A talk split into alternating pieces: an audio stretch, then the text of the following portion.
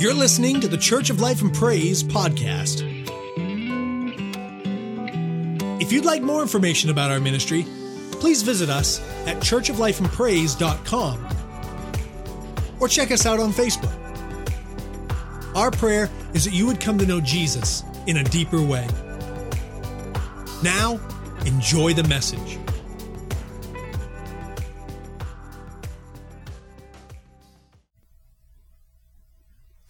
Let's just take a moment and um,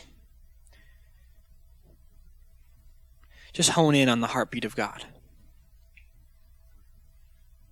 I'm going to pray over our word this morning. And as I do that, just invite God into your heart right now and ask Him to speak to you in the areas of your life that maybe need some dealing with.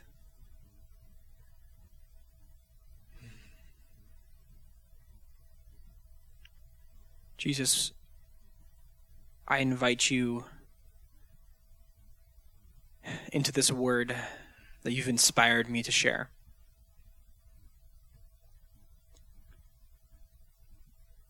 I ask that you would speak through me, that you would direct my words, and that through those words you would minister to the people here today, and that they would experience your heart for them. And I pray that we wouldn't shy away from the hard things that God asks us to do sometimes. That we wouldn't shy away from the conviction we may feel when we hear the word of God. In Jesus' name, amen.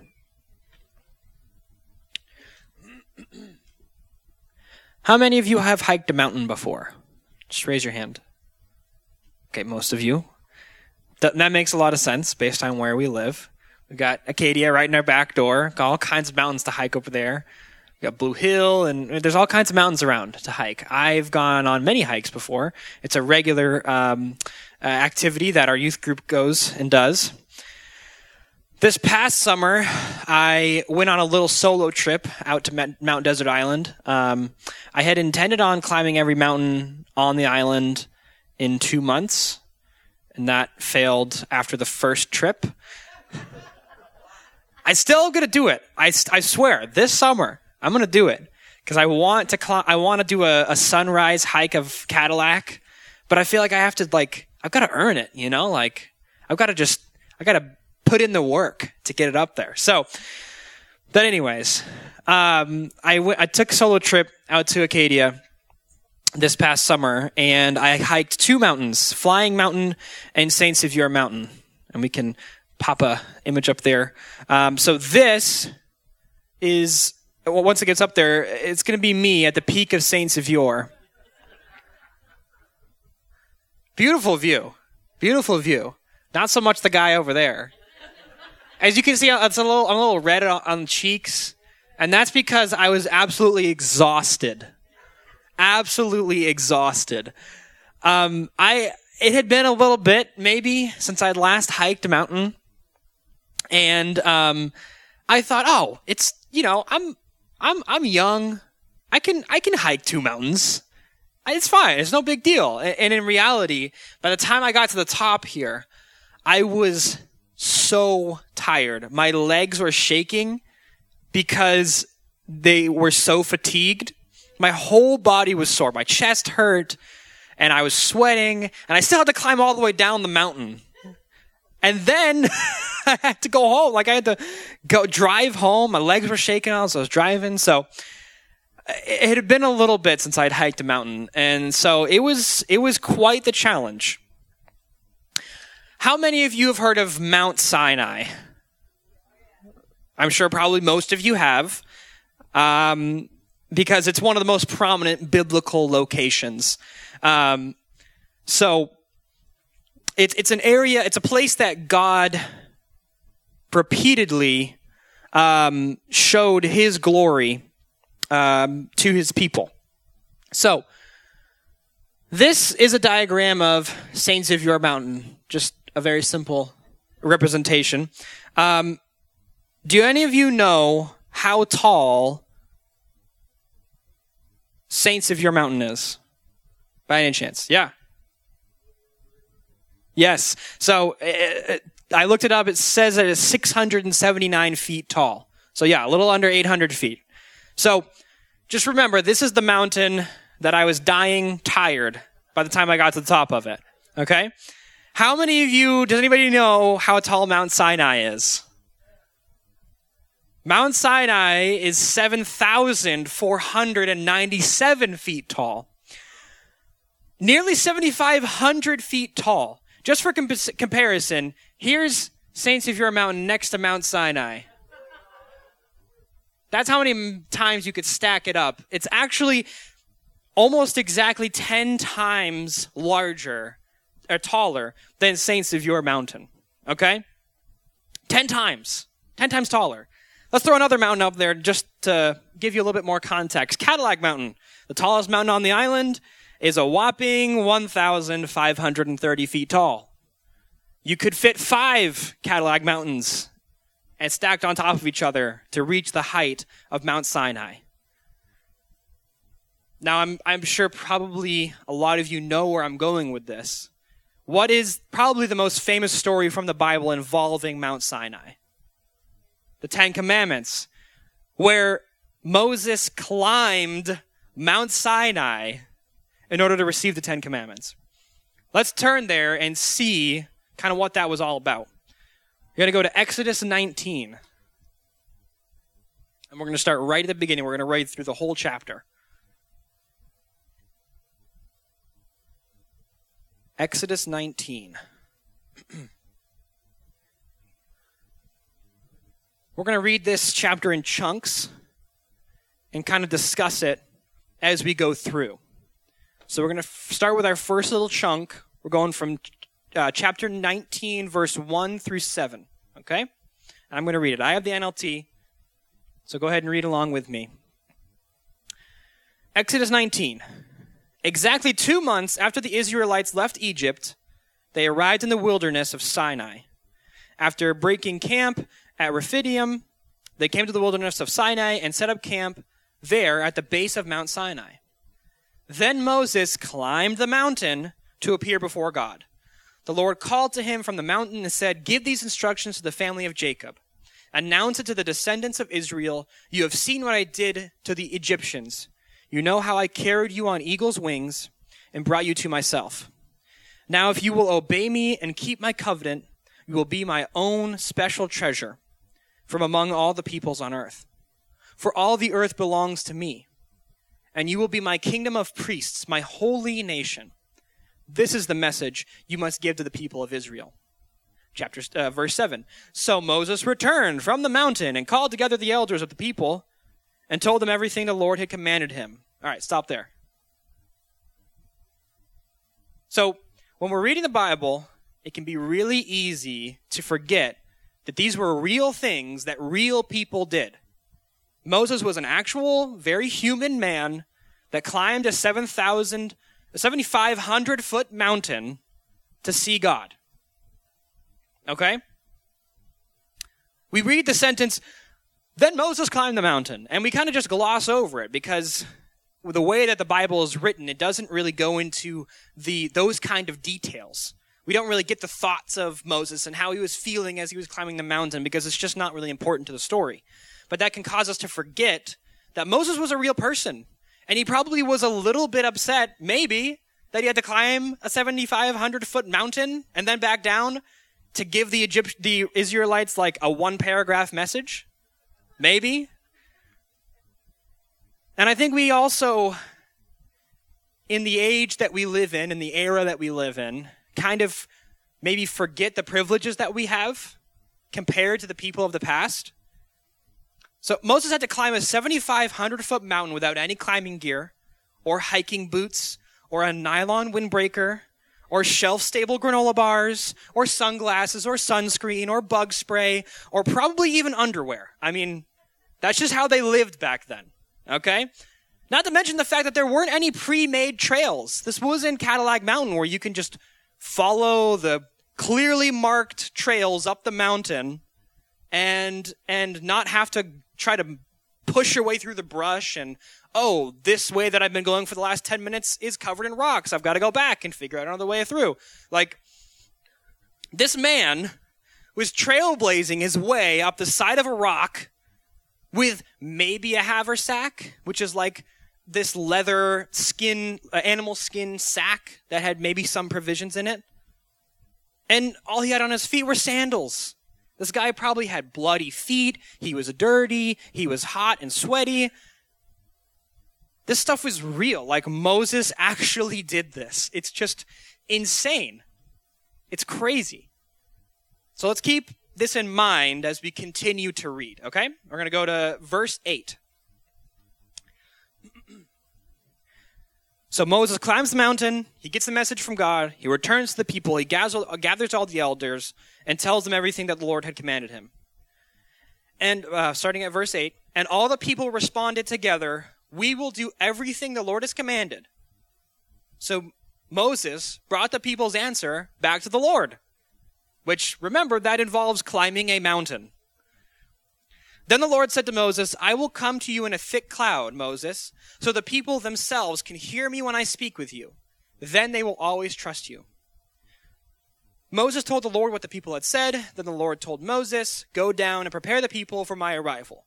And that whole paragraph there, he just kind of gives a description of what's going to happen. We're going to skip over that um, because you'll see it in a moment. But we're going to go down to uh, verse fourteen. So Moses, so Jesus, uh, God gives Moses this kind of explanation. Hey, I'm going to come and visit the people, and and I'm going to do all this stuff and mark off the mountain so that people don't die because they can't enter my glory. And so then, verse fourteen, so Moses went down to the people. He consecrated them for worship, and and they washed their clothes as the Lord had instructed them earlier. He told them, "Get ready for the third day, and until then, abstain from having sexual intercourse." Um... twenty. Um, okay. Sorry. I just had to get my place. Continuing to read verse sixteen. On the morning of the third day, thunder roared and lightning flashed, and a dense cloud came down on the mountain. There was a long, loud blast from a ram's horn, and all the people trembled. Moses led them out from the camp to meet with God, and they stood at the foot of the mountain. All of Mount Sinai was covered with smoke because the Lord had descended on it in the form of fire. The smoke billowed in the sky like smoke from a brick kiln, and the whole mountain shook violently. As the blast of the ram's horn grew louder and louder, Moses spoke, and God thundered his reply. The Lord came down on top of the mount, on top of Mount Sinai and called Moses to the top of the mountain. So Moses climbed the mountain again. All right, we're going to stop there. We have to just take a moment and just think about what is going through Moses' head. This is now the third time that he's having to climb up this mountain, just at this point, to just play messenger. I mean, that's all he's doing at this point. And so this reads kind of like it's all happened in an afternoon, but I mean, this is probably days, if not a week, of his time that he's taking up, climbing up and down and up and down and up and down. And so I think most of us would probably on this third hike up the mountain be thinking, what are you doing, God? Like, why are you requiring me to climb this mountain every time? Why, why, why can't you just come and visit me in the comfort of my tent or even the tabernacle? I'll be fine with that. I'll walk over to the tabernacle tent. That's fine with me. But why do I have to repeatedly climb this mountain to talk to you? I think if we're being honest, we probably all would be thinking that. I think we would all be feeling this question of, oh, I've got to climb this mountain again. Now, the interesting thing is that this is not the first, and it's not the last time that God calls his followers to meet him on the mountaintop.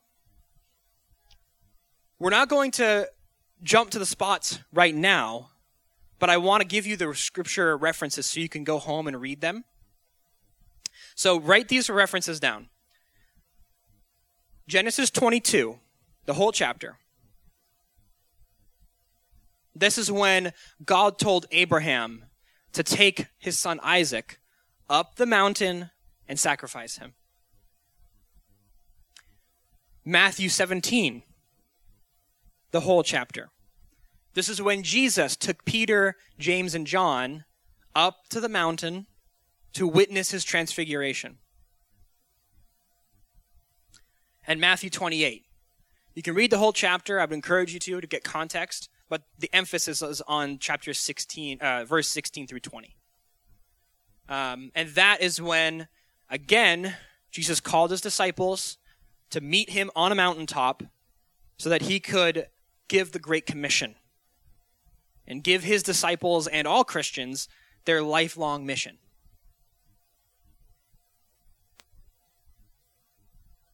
So I'll just read those again. Genesis twenty-two, Matthew seventeen, Matthew twenty-eight, and of course Exodus nineteen, which we're reading right now. In each of these moments, God requires his followers to come to him. And there's just something unique about that. I think ever since Jesus died on the cross, was resurrected, I think since that point, there's kind of been this shift.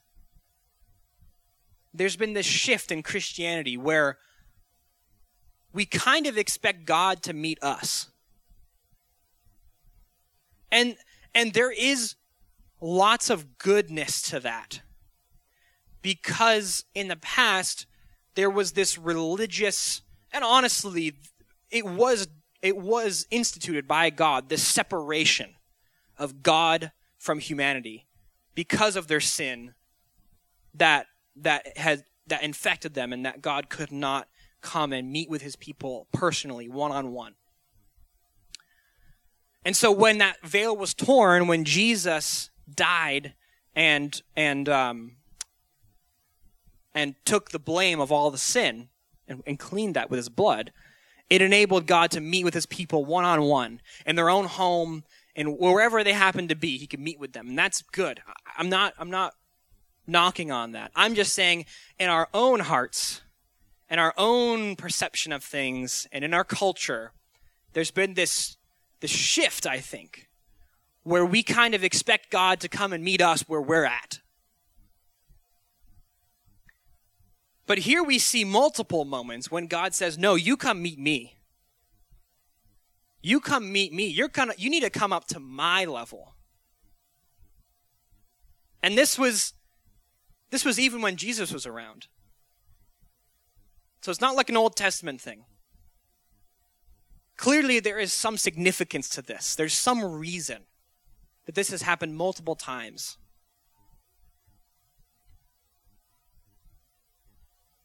So there's these moments that we see where God is saying, I have something amazing for you. I'm about to flip the script on you. I'm about to change the way you see the world. I'm about to reveal a deeper spiritual truth and take you to another level of faith. But first, you must climb this mountain. Let's go back to Moses real quick. See what happens next. Exodus nineteen, twenty-one. Verse twenty-one. Then the Lord said to Moses, so at this point, Moses has climbed the mountain three times, and the mountain is engulfed in flames and smoke, and all the Israelites are are huddling around the mountain, but they're not allowed to go onto the mountain. It's been boarded off. Then the Lord told Moses, go back down and warn the people not to break through the boundaries to see the Lord, or they will die. Even the priests who regularly come near to the Lord must purify themselves so that the Lord does not break out and destroy them. But Lord, Moses protested, the people cannot come up to the mountain. You already warned us. You told me, mark off a boundary all around the mountain to see it, uh, to set it apart as holy. But the Lord said, go down and bring Aaron back up with you.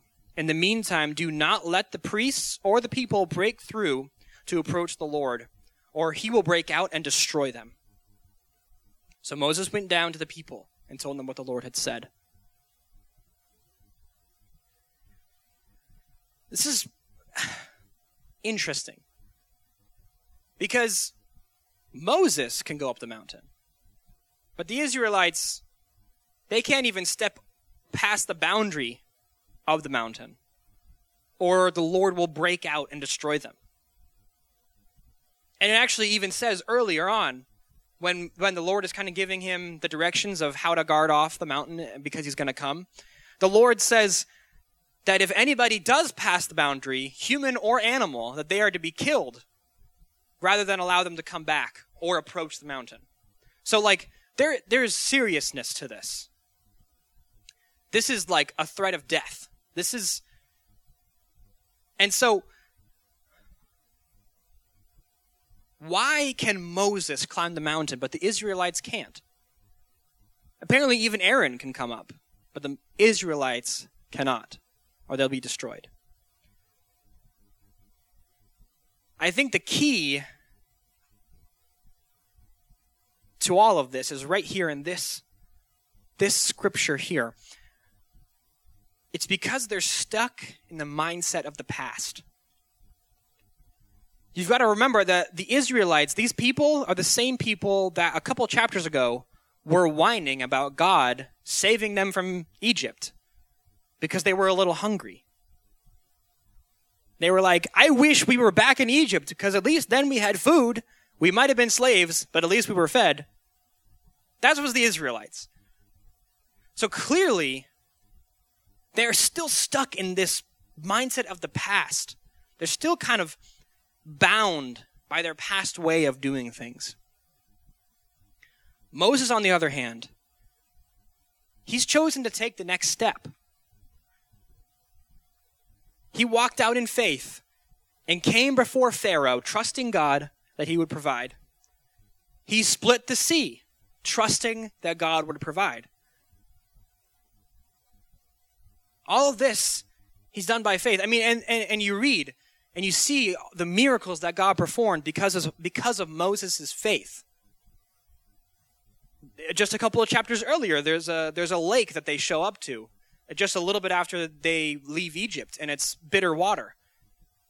And the Lord told Moses to throw a, a log into the water, and all of a sudden it's clean. It's like, it's just blind faith. I mean, Moses is just kind of doing this because he's like, I don't know, God said, hey, look at that, it worked. Like, th- this is not, like, intuitive. This is a faith thing. Moses is, at this point, functioning one hundred percent on faith. So, he's got to this point where he's no longer bound by his ancestors' way of doing things. He's no longer bound by the past. He's taken that next step. He's taken, he's gone to that next level that God is calling him to. And I think that's what it's all about. This is...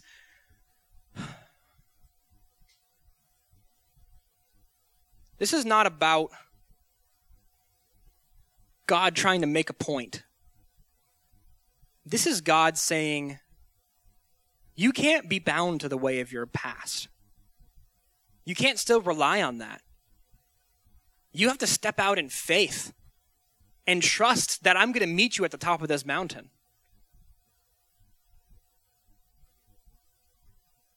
It's about climbing the mountain even when doubt comes and your strength wavers and you feel like you're not going to make it this time. It's about continuing to climb even in those moments. I really like the way that Tyler Schionte put it. He uh, he wrote an article, Why Does God has ever, Have Everyone Climb a Mountain to Meet Him? And it kind of inspired me to go down this, this route. He, he puts it like this. I wonder how often the men and women in the Bible thought to turn back. I wonder how often turning around, giving up the quest, going back home was more attractive than blind faith. I'm sure Abraham, Moses, and the disciples thought so. I'm sure doubt seeped through the cracks of their faith, causing them to wonder why they're doing this in the first place. I think that is why God wants to meet us on mountains. Not to indulge in a belief that we're somehow closer to him, not to make us suffer more, but for us to commit. For us to know that we are in it for the long haul. That despite hours of sweaty work and temptation to turn around, we find we have the strength all along to do what he asked. It's simple, really. You say you trust in God, so prove it. By doing what he says, even if that is to climb a mountain where he said he'll meet you at the top.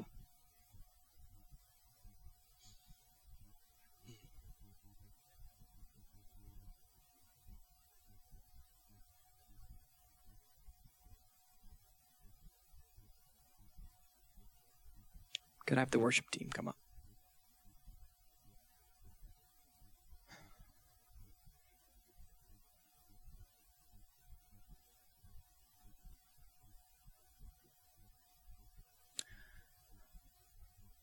God is calling to us. If you haven't heard it yet, if you haven't felt it in your bones yet, then you haven't been listening hard enough.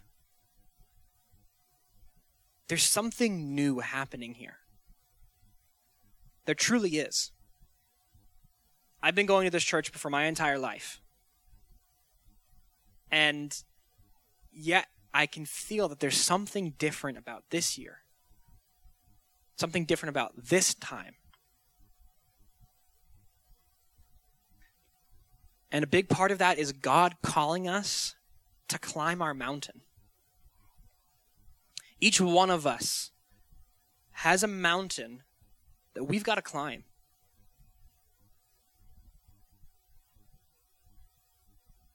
Just like the very human, very real people we read about in the Bible.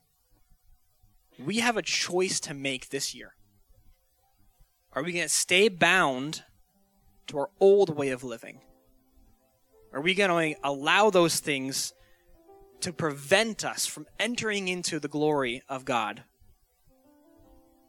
Or are we going to begin to climb this mountain? Now, don't get me wrong. It's going to be a process. It's going to take time. And that's why our theme for this whole year is all about this. It's all about stepping into a heart posture, a lifestyle of intercession.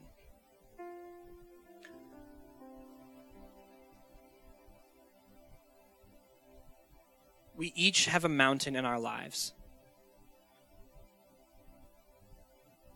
And and for us, it's no longer about a physical mountain.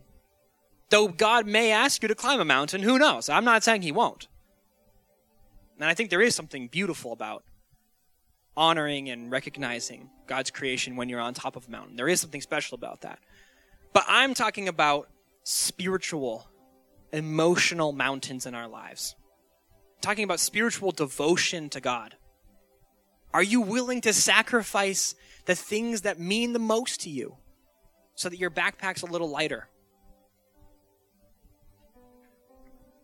Are you willing to stub your toes and bash your feet on the rocks and roots that are the turmoil in your life that you've allowed to stay there?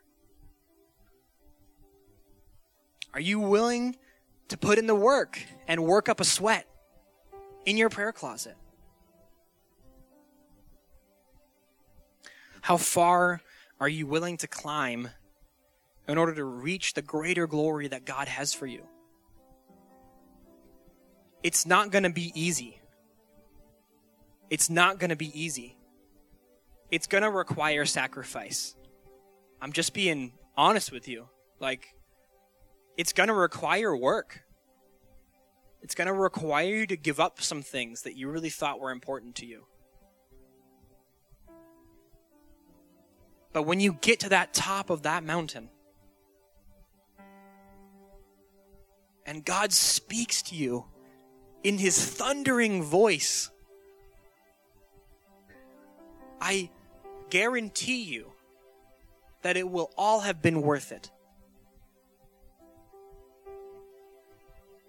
And just like Tyler said, you're going to realize that you had the strength all along.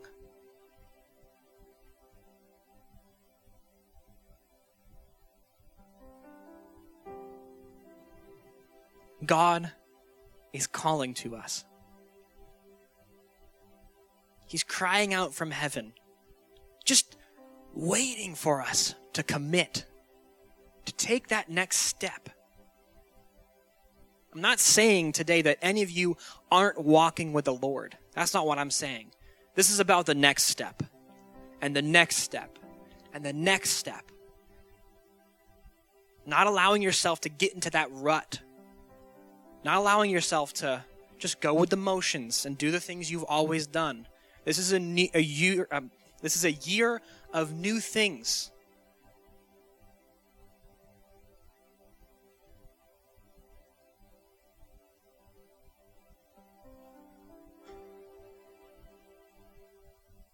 So, God is calling to you. He's saying, here's your mountain, climb it. Meet with me. I need you to come to me so that I can give you new life. And each of you, I'm sure, know of some things in your life that need to change, that need to be left on the wayside, that need to be readjusted so you can climb better. So are you going to stay on the ground